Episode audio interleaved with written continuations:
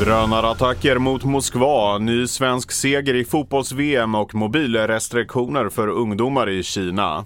Det här är TV4-nyheterna. En byggnad i Moskva skadades återigen av en drönarattack på tisdagen. Och det handlar om samma kontorsbyggnad som skadades under natten mot söndagen. Drönarattacken är den senaste i en rad av attacker inne i Ryssland där både Kreml och flera ryska städer nära den ukrainska gränsen har träffats. Vi hör överstelöjtnant Joakim Paasikivi. Det är att föra kriget till Ryssland. Helt enkelt att markera för Eh, medborgarna i, i Moskva och i Ryssland att eh, nej men det här, ni kallar en särskild militär operation och tror att ni kan föra bara i Ukraina. Det är faktiskt att ni har startat ett krig och ni är med och för det kriget och kan bli drabbade också.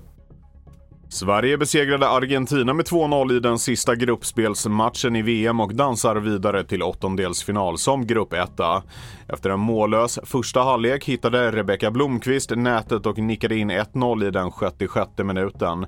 I den 90 minuten kom andra svenska målet när Elin Rubensson satte 2-0 från straffpunkten.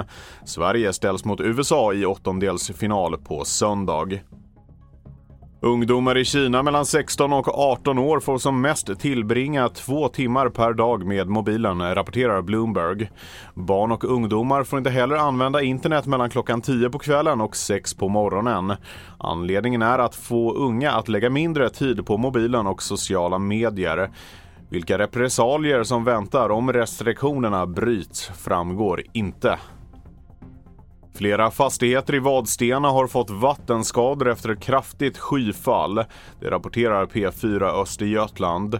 Dagbrunnarna har inte klarat av den stora vattenmängden som fallit vilket gjort att vattnet har tagit sig upp genom brunnarna in i fastigheterna. Minst fem fastigheter uppges vara drabbade.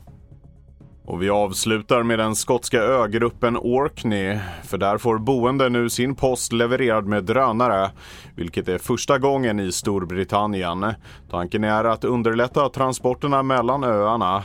när postdrönaren väl landat på en ö är det en brevbärare som tar vid och delar ut posten till invånarna. Jag heter Felix Bovendal och mer nyheter hittar du på tv4.se.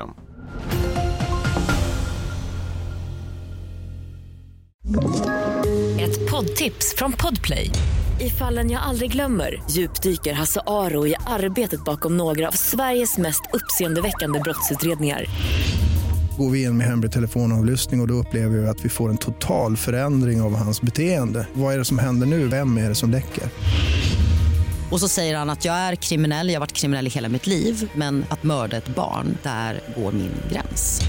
Nya säsongen av Fallen jag aldrig glömmer på Podplay.